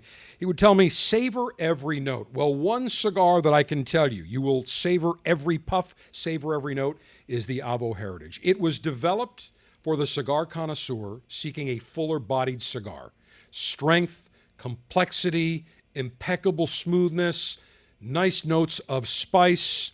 If you are looking for a cigar that delivers full bodied richness, impeccable smoothness, savor every note of the spice laden Avo heritage. Available at davidoffgeneva.com. Be sure to subscribe to our brother podcast, Bold Alpha, where we talk the alpha male lifestyle, including cigars, libations, technology, grilling, politics, and more. Search Bold Alpha anywhere you listen to podcasts and hit subscribe. Question I receive most from connoisseurs General, what is the newest cigar that I should try? Easy answer. Right now, it's the Gurkha Revenant. Very unique addition to the Gurkha portfolio. It comes in two different wrappers a Corojo or a San Andres Maduro wrapper. But what is unique about the Gurkha Revenant? It uses essentially the same Cameroon binder and some broadleaf in the filler. So you're going to get some unique sweetness. You're going to get some unique spice. The San Andres Maduro wrapper adds more sweetness with a little bit more of a unique complexion, whereas the Corojo, more of a medium bodied, balanced smoke. Try one of each. You can't go wrong. The brand new Gurkha Revenant, available in Corojo and San Andres Maduro wrapper. Visit GurkhaCigars.com. Finally, today on our Memorial Day observance edition of the Cigar Dave Show, uh, let me. I want to talk about an email I received from an Alpha Lieutenant. But first, let me just tell all of you that are members of the Cigar Dave Officers Club that the April selection of the Casa Turrent 1880, the Casa Turrent 1880 Claro, the Casa Turrent 1880 Colorado, and the Casa Turrent 1880 Maduro all went out earlier this week. They all went out on Monday. And so you should have already, by the time you listen to this show on February, or correction, February, on, on Saturday, May 28th, we're recording it Friday, May 27th. But by the time you listen to this, when we drop this show on May 28th, Memorial Day weekend, you should have received your April 2021 selection. We realize it was late. There were all sorts of issues with the cigars not being properly aged. We thought they were ready, they weren't. So we had to scramble. So you will have those. That's number one. Number two, the May 2021 selection of Alec Bradley. uh, We're calling it the Alec Bradley Spring Sampler, the Alec Bradley Black Market, the Alec Bradley Black Market Esteli, and the Alec Bradley Max. That is shipping the middle of next week. So you will get it probably by the end of next week. So you should have it by June 2nd, June 3rd. And again, the issue has been just getting proper inventory. Now, I did speak to my good buddy over at Alec Bradley, Ralph Montero. He was in Honduras for about 10 days, and he said, General, we are finally catching up with the tremendous demand that we have experienced the last two years. He said it's just been nonstop. It's been crazy. We're starting to see a leveling of demand. And all the manufacturers are saying that's a good thing. It the the the market for premium cigars exploded the last two years during the uh, uh, Wuhan virus lockdowns. Why? Because people were working from home. They could smoke a cigar outside in their man cave, in their in their basement. They could have a cocktail. That's why you saw off-premise consumption going way up of spirits and wines and other and other um, alcoholic beverages. But what has happened now is as people are transitioning back into the office, now the number of cigars they're smoking is declining, the amount of spirits they're buying is declining, and also I believe that inflation, the economy is going to take a toll. I was talking to a retailer earlier this week. and I said, "What are you seeing out there?" And he said, "Well, it's interesting." He said, "We're still seeing the same volume of cigars, but we're seeing now people are gravitating towards less expensive brands. So, for example, he said, I had a customer that would smoke a Davidoff every single, you know, he would go through umpteen Davidoffs every single week that were, you know, $20, $25. He said, now he's still smoking, loves the Davidoff line, so he's now smoking an Avo or he's smoking a Camacho that are in the 12 or $14 area. He said, I've got another customer that normally smokes cigars in the $10 area. Now they're going down to about a $7 cigar. So I think we're going to see this with inflation, with the economy. We've seen that before. But the market is stabilizing. It's been crazy. I'm sure you've gone to your retailer shelves and saying, "Hey, where's this cigar that I love? I don't where's my brand?" And they tell you the same thing. We don't have it. They're back ordered. Well, now things are starting to stabilize, which is good for cigar connoisseurs. So, the Alec Bradley Spring Sampler, the Alec Bradley Black Market, which is a beautiful cigar draped in a dark, alluring wrapper. It's a medium bodied four country blend that features a rich Nicaraguan wrapper and a rare Panam- excuse me, Panamanian filler. And as uh, Alan Rubin likes to say, the uh, founder of Alec Bradley Cigars, he said, General, it's so good, it should be illegal. And he followed that up with the Alec Bradley Black Market Esteli, paying tribute to the manufacturers in Esteli, Nicaragua. A little bit spicier than the regular Black Market. It's the sequel to the Black Market. It amps up the flavor, four country blend packed with rich, bold notes. And finally, we're featuring the Alec Bradley Max. This is one of the true hidden gems, I believe, not only in the Alec Bradley portfolio, but all of the cigar industry. It is a hidden gem. It's a cigar that is priced great. It has a cocktail of Nicaraguan, Honduran, Mexican, Honduran, uh, Honduran Mexican, and Colombian cigar tobaccos. Smooth and silky, medium to full bodied, a great stick. Can't beat the value on it. I always tell Alec, uh, uh, Alec and Bradley Rubin, and I tell Alan Rubin whenever I see him and Ralph Montero, I'm like, guys, this is, as far as I'm concerned, this is one of the best cigars, not just that you guys make, but in the entire industry. You're going to love it. So that you will have if you're a member next week. Now, if you want to join the Officers Club, should mention we have a price increase for all members starting June 1st. So if you join now, the credit your credit card gets charged on June 1st. So you have a couple of days to join, but prices are going up. The monthly membership fee goes up to $25.95 per month. Now, I looked. We maintained our current membership fee, which was $22.95 per month for over 10 years. I don't know of many many businesses that have held the line on prices for a decade, even though inflation has been two percent a year, two and a half, one and a half. We kept the price the same, but we have no choice. Twenty-five ninety-five per month. It is still a steal. I'll give you an example.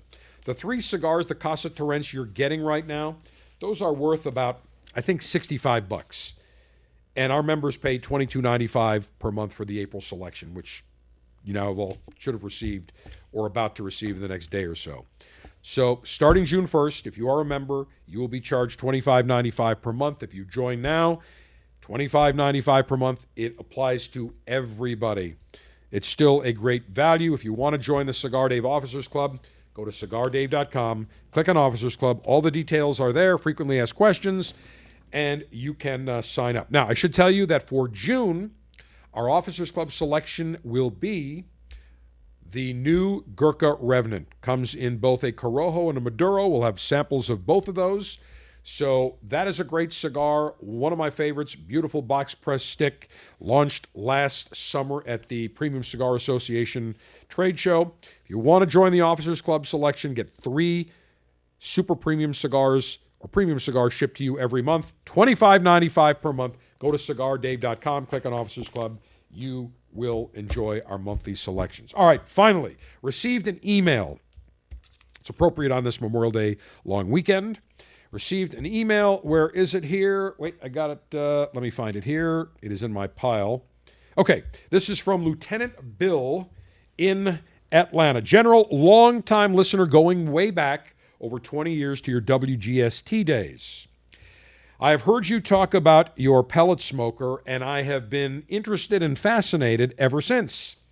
Well, good news. I purchased a brand new Traeger pellet smoker this week, but I am clueless. I have no idea where to start, don't even know what pellets to buy. Please help. Please guide me. Love your show. A longtime Alpha Lieutenant from Atlanta. Lieutenant Bill, I'm going to set you on the right track. So let's talk about a couple. First of all, Traeger makes a great pellet grill. I've got the uh, Camp Chef. By the way, Traeger just came out with a top of the line. I think it's their Ironwood series. It's like four grand. This thing is the Mac Daddy. I'm going to have to somehow test that brand new Traeger. But I'm going to guide you, Bill, and do anyone else listening, because I know that Memorial Day is always a big weekend for people to go out and purchase a new grill, a new pellet smoker, uh, whatever the case may be. So, first thing is we need to look at pellets. Then I'm going to give you a dish that's easy, something to cook super easy. We're not going to start with brisket. We're not going to start with ribs. Those take a little bit more time and can be a little bit more intricate. You want to win. And when I say win, you want to be able to put something on where you say, hey, it's hard to screw up. Everybody's going to love it. I'm going to look like a super expert pitmaster, and I got to win. Win for me because everybody thinks I'm a pitmaster that knows what he's doing, and it's a win for them because they're going to ooh and ah after they take the first bite. They're going to take a bite and they're going to go, ooh, ah, oh, this is so delicious. It's so tasty. So let me give you a couple of suggestions. First, pellets are key. Pellets are essentially wood, different types of wood. It could be alder, it could be oak, it could be maple, it could be hickory, tons of different mesquite, different types of wood. And what happens is the manufacturers of these pellets will take the wood, they grind it into sawdust. and then they will compress it into high heat. And those basically you dump into your hopper, and the pellet smoker does the rest. You set it, you forget it. If you're going to set the temperature at 225, 250, your computerized pellet smoker is going to do everything to keep the temperature stable, as opposed to a stick burning type of smoker where you've got to manage that, you got to put the logs in there, you got to maintain it overnight. No, this you set it and forget it. Do you get a slightly different bark and a different flavor? Yes. There's no question. The pellet the stick burner by far the best. However, we will gladly give up a little bit of flavor.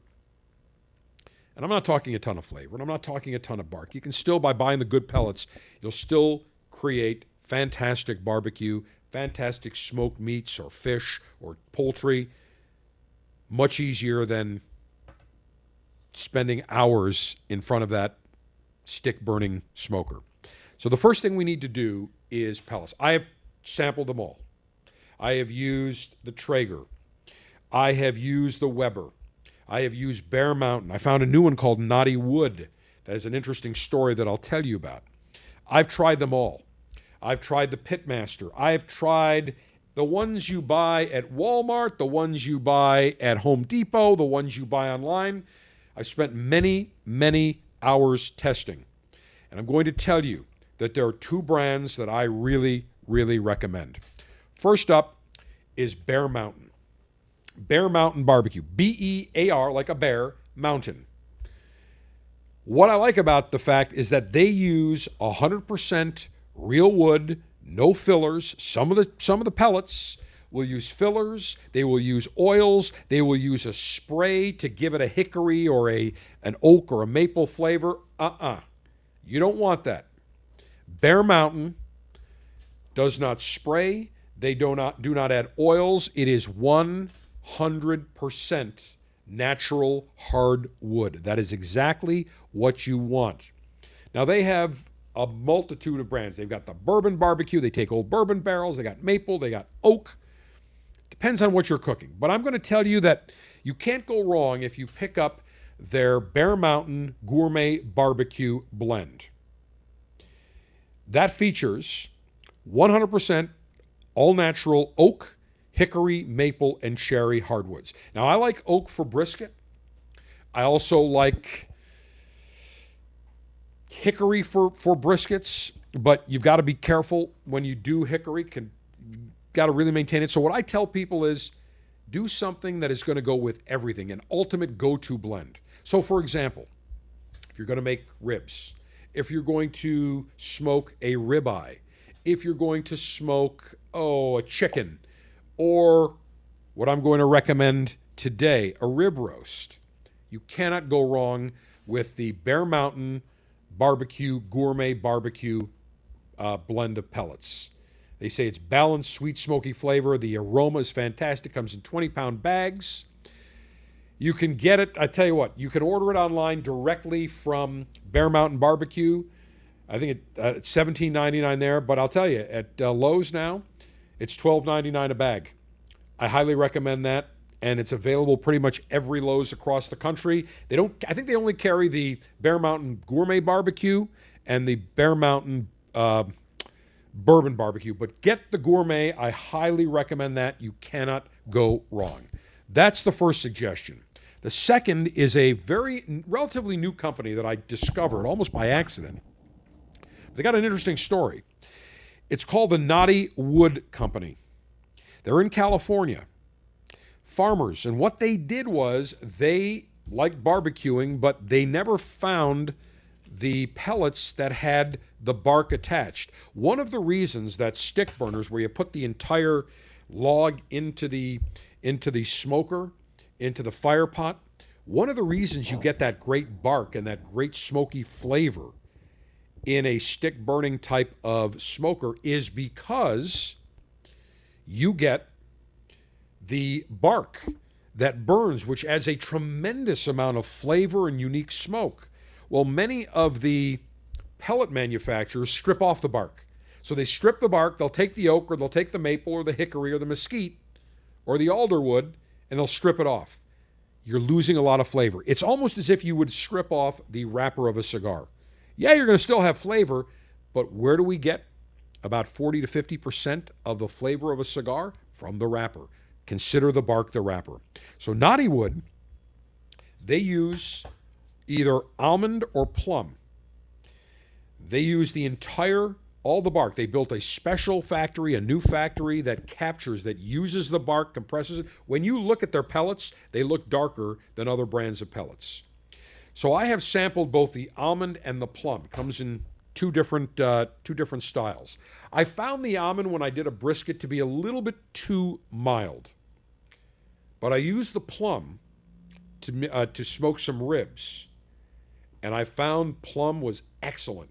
Adds a really unique flavor, some smokiness, some sweetness, very savory. They're a little bit more expensive. They're $19.99 per bag, and they're also available uh, I think now at Home Depot and at Lowe's as well, but they don't have them in the stores. Primarily, those you have to order online. The Bear Mountain is available in the stores at, at uh, Lowe's, and uh, I believe Costco carries it as well, but Lowe's has the best deal. But I'll tell you, the Knotty Wood Plum, excellent. In fact, the next time I do a brisket, I'm going to do a 50 50 combo of almond and plum. So I'm going to get some of that sweet, savory taste and I'm going to get some of the mellowness from the almond. I'm going to give that one a try. So the first thing is pellets. My suggestion go out and buy a bag of the Bear Mountain Gourmet Barbecue. That's the first thing.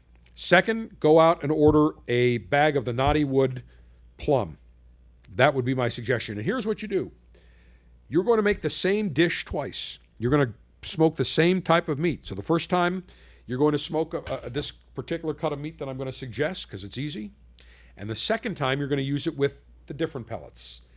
And then take notes and even save, if you will, save some of the rib roast that I'm going to suggest so that you can compare.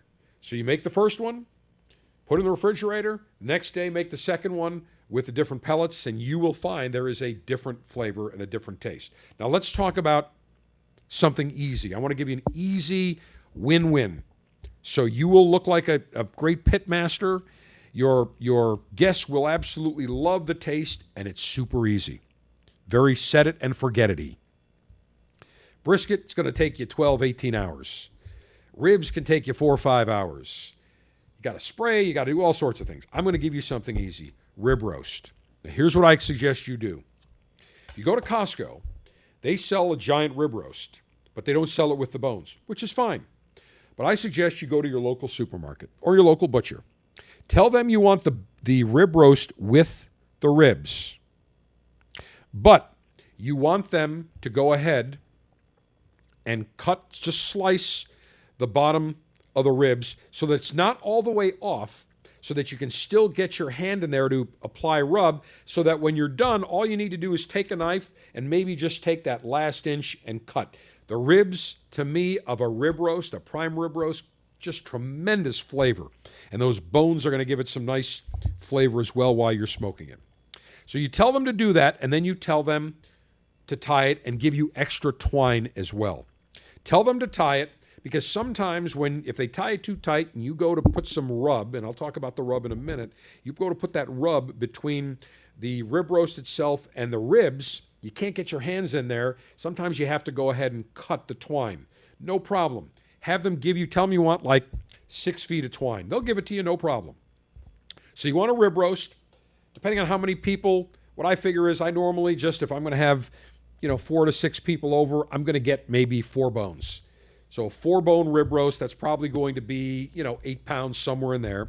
You'll take it home. Now you can do several things, but I'm going to give you an easy way to season it. Number one, you're going to have kosher salt. Number two, you're going to have coarse black pepper. If you don't have coarse, regular pepper is fine. Onion powder, a little garlic powder, and then paprika. We're going to keep this simple. You're going to take giant, get extra wide foil. You want the super wide that's like 24 inch, 18 or 24 inches. If it's 18, take several pieces of foil. You're going to put them on your counter. Got to be careful because we don't want any uh, salmonella or any bacteria, E. coli, or anything going around. So, what I suggest is number one, wash your hands. Number two, lay out the foil.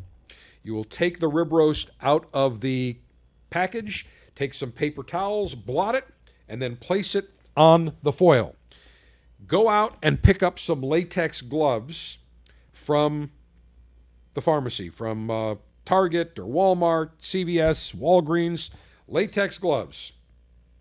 You will not be conducting any proctological, proctological examinations. However, you want one hand with the glove on to pat the meat. You don't want your you don't want to be touching the meat and then touching your seasoning bottles. We do not want cross contamination. So after you dry your rib roast, you will wash your hands again, put on a glove. Have all your seasonings laid out, caps off, and you will then take the kosher salt, about maybe eight, ten inches high above it. You don't have to douse it. Just uh, give it a nice, just a somewhat coating. You should coat probably like a third. It shouldn't be blotched on, just a little bit. And then inside, again, where the ribs are, and then flip it over, and then you're patting it with your glove. The second thing is you'll take the pepper, you'll do the same thing. You'll then do some onion powder, some garlic powder. You'll do some paprika. I like paprika as it gives it a little bit of a color and adds just a little bit of a subtle taste. Now, if you want to use some some Lawry's uh, seasoned garlic salt or seasoning, you can do that. If you would like to use some other seasonings, you can certainly certainly do that. If you've got a favorite seasoning you like, there's no right or wrong. The other thing that I like to do is I like to put a little Worcestershire sauce before I put these seasonings on. It's optional. You don't have to do it. I take some Worcestershire sauce, I pat it all around. That acts, number one, as a good binder so that when you're putting the seasoning on, it holds it. And number two, it does add some nice, subtle flavor. You will then put it, you will have your grill at 225 degrees. Now, if you can adjust your smoke level, Traegers have super smoke. Put it on super smoke. That'll give you some more smoke. You want to preheat your grill, actually, your smoker, before you start the rib roast because what you're going to want to do is have that smoker up to temperature. 225 degrees, let it sit, and then after you have seasoned the rib roast, let it sit at room temperature for about an hour. Just let it absorb. And then you'll put it on the smoker, bone side down, and you will do nothing. For an hour, you will not even look at it. You will do nothing. And then after an hour, what I suggest you do is get just a tad bit of water, get a spray bottle, put a little bit of water in there. That's all you need. Or if you want, you can put a little water and bourbon or water and scotch. It's not going to add a lot of flavor, but after an hour, you want to check the bark. You don't want it to dry out, so you will spray just a little bit with a fine mist. You don't have to douse it, and that will help build the bark and attract smoke. Also, I suggest you get a little water pan, little foil pan, fill it with water, keep it in your smoker. That'll keep the smoke humid. You don't want the dryness to occur. You want a, a, a, temperature probe in the center of the rib roast, and you are going to be looking for about 110 degrees. Now, this is to serve it medium rare. Now, the reason I want it to 110 is because we're going to sear that outside to really get some nice crunchy, not crunchy, but nice Pittsburgh style bark. And there's two ways you can do that. So when it hits 110, you'll do one of two things. You'll crank your smoker up to the maximum temperature. I think it's 450 or 500 on most. And once you get to that temperature, keep it on for about eh, maybe five to seven minutes. Turn it. Make sure you get that nice crust on the top of it. You can even do it on the side if you want, but you'll find at that higher temperature you'll get crust. And when it hits 125 in the center, take it out. You want to wrap it. You want to wrap it, cover it with foil in a pan. You don't want to touch it for at least a half an hour. Those juices are going to reabsorb. The muscle is going to relax. The moisture is going to go back into that meat. About a half an hour later, you take it out, you're ready to slice, and you'll get that nice medium rare on the inside, and you'll get more on the medium side towards the outside. And you will have some beautiful rib roast that everybody will ooh and ah over. Easy peasy. It'll probably take you for I can't figure about 20 to 25 minutes a pound. So if you get a four pounder, you know, you're looking maybe at an hour and a half, an hour 40, but it's easy. And after the first hour, again, just a little fine mist. And then every half hour thereafter, another fine mist. Don't go crazy, but check that temperature. And I suggest to anybody that is purchasing a new grill, and you, Lieutenant Bill in Atlanta, go out and get a Thermapen MK4, the finest digital thermometer and most accurate known to man. I think they've got a new one now. It's an MK4 or MK5, but the MK4 is what I have.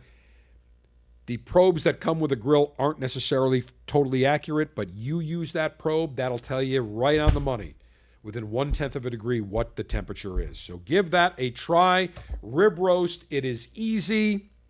Just send me a picture, Alan. I want to see the pictures when it is done. And in fact, I think I'm going to go uh, pick up a rib roast and make that this weekend for Memorial Day.